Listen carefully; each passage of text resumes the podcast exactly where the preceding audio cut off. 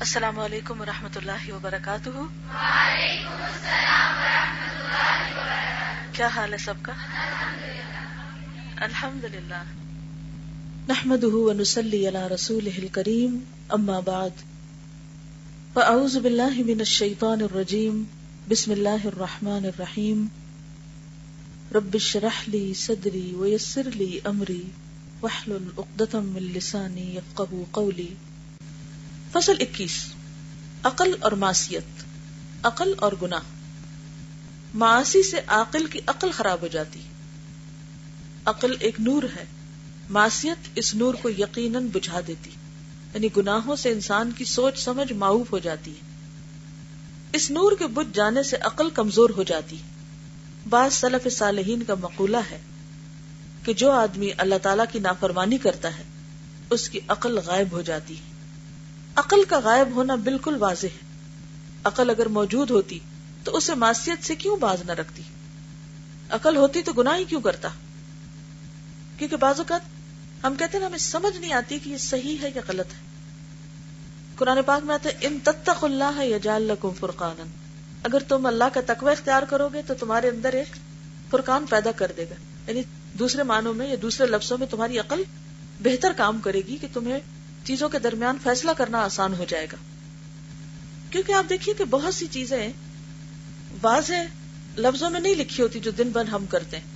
کیا ایسا ہوتا ہے کہ جو بھی چھوٹا موٹا کام آپ کر رہے ہوتے ہیں تو آپ کو اس پر نصوص ملے؟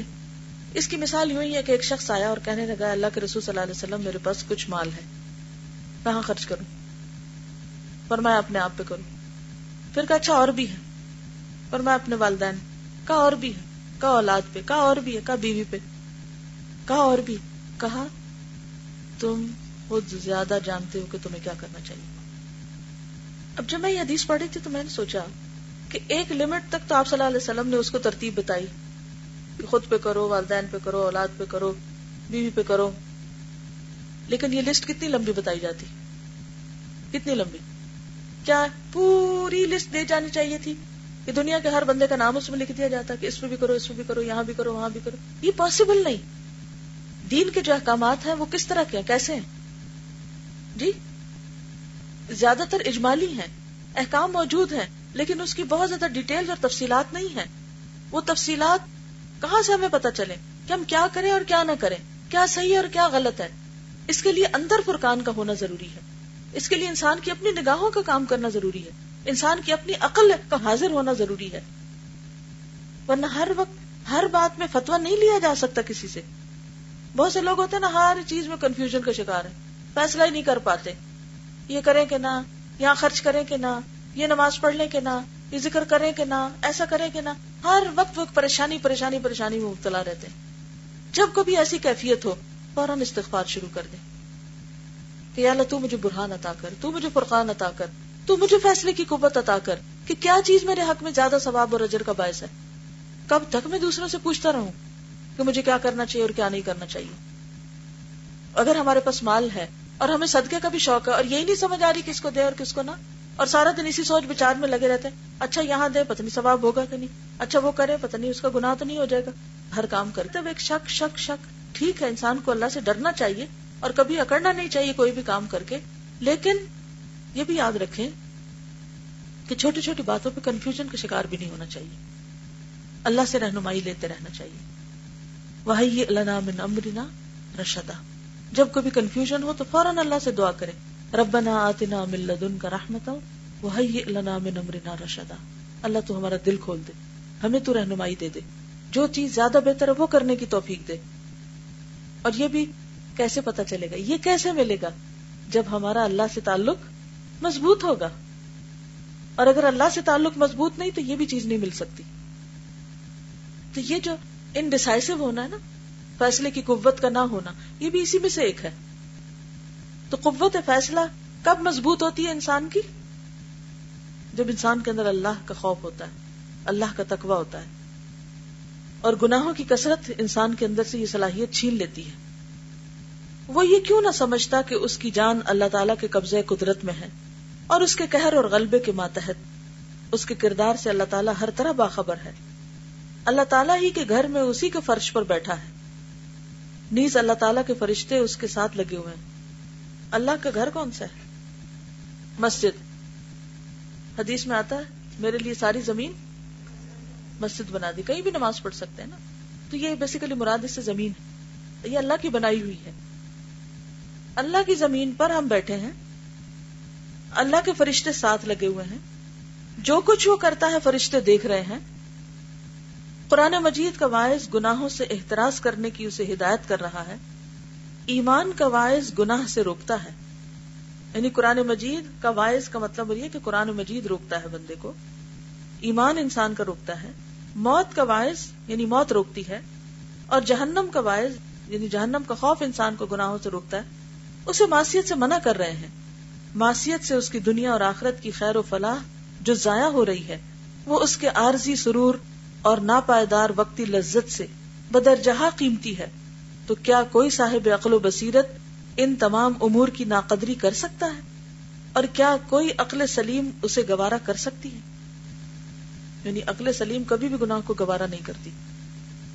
آپ یاد ہے کہ حضرت جعفر جو تھے نبی صلی اللہ علیہ وسلم کے چچا زاد وہ اپنے بارے میں کہتے ہیں کہ میں نے کبھی دور جاہلیت میں بھی شراب نہیں پی، زنا نہیں کیا۔ اس وقت کوئی شریعت نہیں اتری تھی، لیکن وہ لوگ کیوں بچتے تھے ان چیزوں سے؟ عقل نہیں مانتی کہ انسان اپنے آپ کو بے عقل کر لے، نشے کے ساتھ۔ عقل کے بھی خلاف ہے۔ اور اسی طرح جتنے بھی گناہ ہیں، اگر آپ دیکھیں، سارے گناہ جو ہیں، شریعت کے علاوہ عقلی اعتبار سے بھی نقصان دہ ہے انسان کے لیے۔ کسی بھی گناہ کا نام لیجیے اور عقلی اعتبار سے سوچیے کہ اس کے کیا کیا نقصان ہے۔ مثلا، دھوکہ دینا۔ دھوکہ ہے دنیا میں؟ کتنا؟ بہت زیادہ۔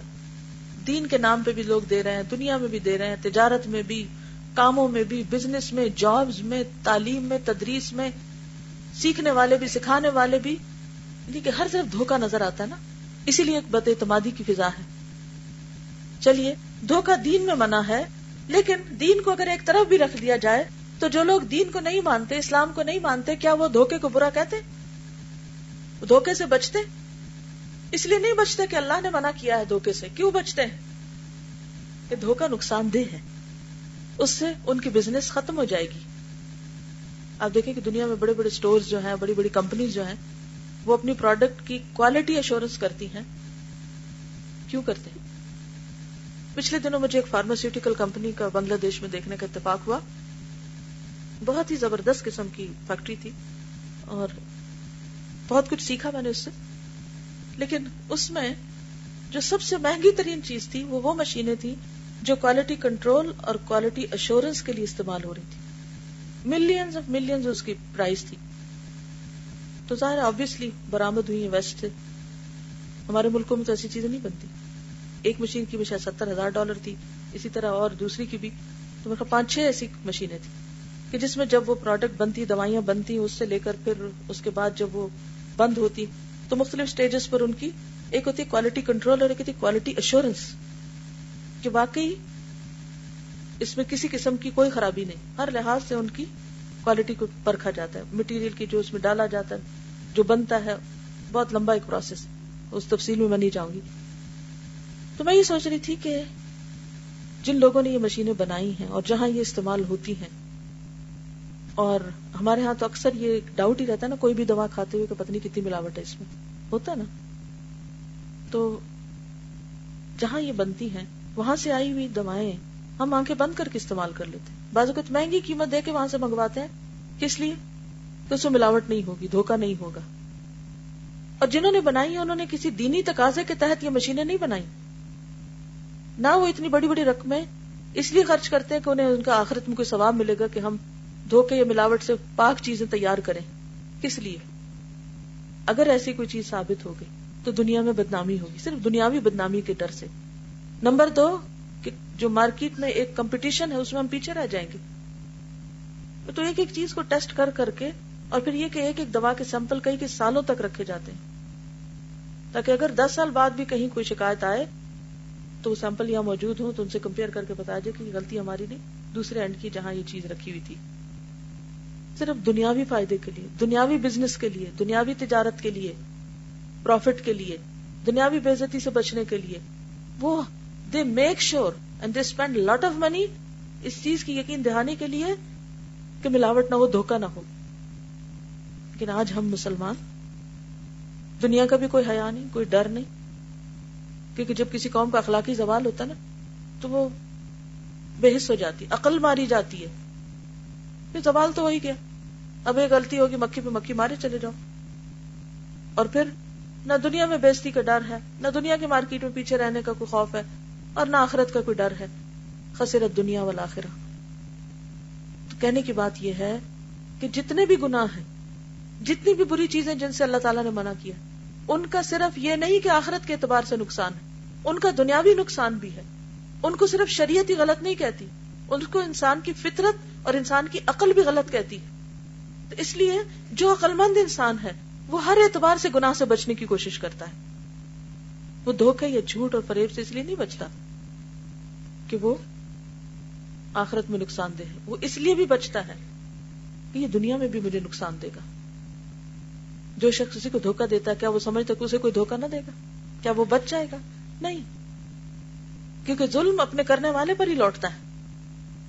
دھوکے کی اور کتنی قسمیں رشتوں کے لین دین میں دھوکا ہوتا ہے۔ دونوں طرف سے بہت کچھ ظاہر کیا جاتا ہے۔ جو حقیقت میں ہوتا کوئی نہیں۔